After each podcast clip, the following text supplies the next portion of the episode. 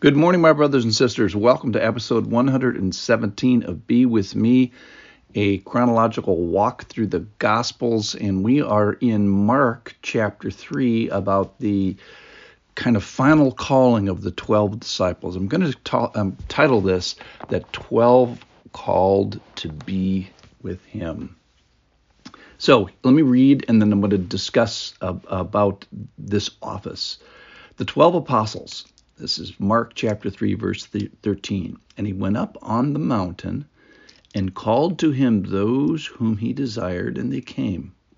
And he appointed twelve, whom he named apostles, so that they might be with him and he might send them out to preach and have authority to cast out demons. And he appointed the twelve Simon, to whom he gave the name Peter, James the son of Zebedee, and John the brother of James, to whom he gave the name Boanerges, that is, sons of thunder.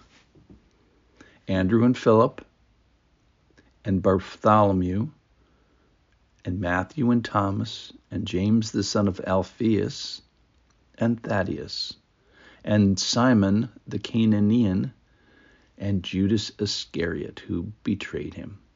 Then he went home, and the crowd gathered so that they could not even eat. And when his family heard of it, they went out to seize him, for they were saying, He is out of his mind.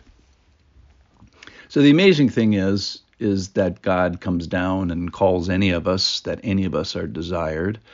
And even when he knows us, and he knows our hearts and knows that we are not holy people, he still desires us and still comes to rescue. So that's kind of the big awe part of this. So he names disciples. Um, just a couple observations there. There's uh, two sets of brothers. There's actually two Simons uh, Simon the Cananaean, uh, the zealot, and he is not confused with Simon Peter because Peter was kind of called Peter from there on out. And the big amazing thing was that Judas was included in this group of 12. Then he excludes himself from that group of 12. And then Acts chapter 1 actually fulfills fills the office of, of Judas by a man named Matthias. And uh, they, at that time, quote Psalm 109, uh, which says, Let another take his office. So we are to understand these apostles, these 12 apostles, as occupying a very important office. And what he's doing here is he's future proofing the organizations because what will what will happen to the organization after the leader, that is Jesus, uh, dies, and these people are going to outlive him. They're all going to go to their graves uh, in martyrdom for for the Lord.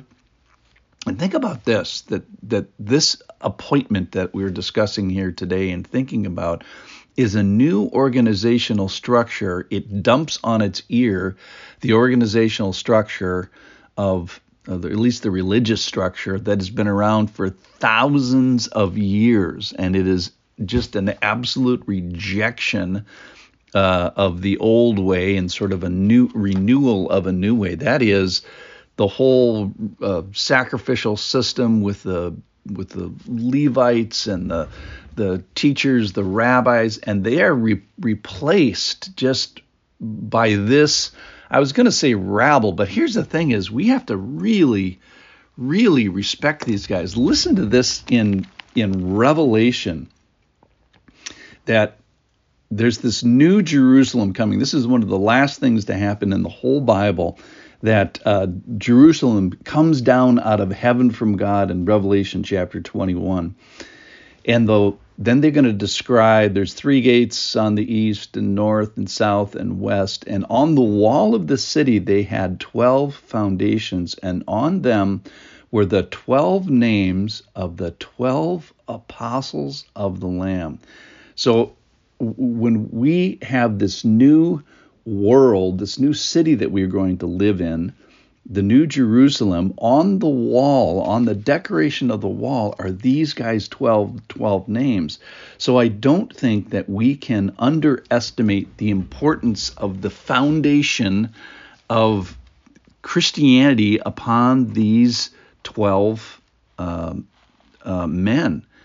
So the, let's talk about what makes this special. And they're, they are sent out, but before they're sent out, they're sort of sent in. That is to tabernacle with God, that is to dwell with Jesus. And then they get to be the sent out ones. But first, they get sent in so they can kind of soak up Jesus and have, uh, you know, ammunition to go out into the world. We kind of talked about that when we were thinking about why does Jesus go to a desolate place? Because his day was going to be busy and he was going to do all kinds of crazy stuff with demons. So um, I think this is uh, a foreshadowing of what's in store for us that we get to, you know, be with Jesus. These are the last guys that get to sort of physically be with Jesus for a long period of time. But do you know who the next people are? That get to be with Jesus for a long period of time, it's us. It's we get to live with Jesus in heaven forever in this kingdom. So it's it's an advertisement, I think, for heaven. And then the last thing that happens here, which is kind of fun, is uh, that his family, when his family hears about it, when he sort of has finally gathered his whole organization and turned uh, the Jewish world upside down. And when his family heard it, they went out to seize him. For they were saying he is out of his mind. And in John chapter 7, it says that not even his brothers believed in him. It leaves Mary off the list and Joseph off the list. Everyone, everyone thinks he's dead by then. All right.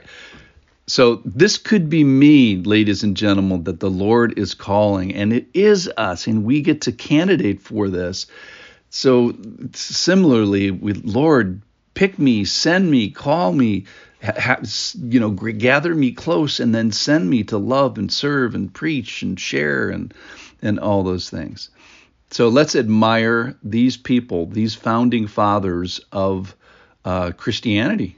They're they're on the wall. When we go to heaven, their names are going to be inscribed on the wall. It's just amazing to think about. Thanks for listening.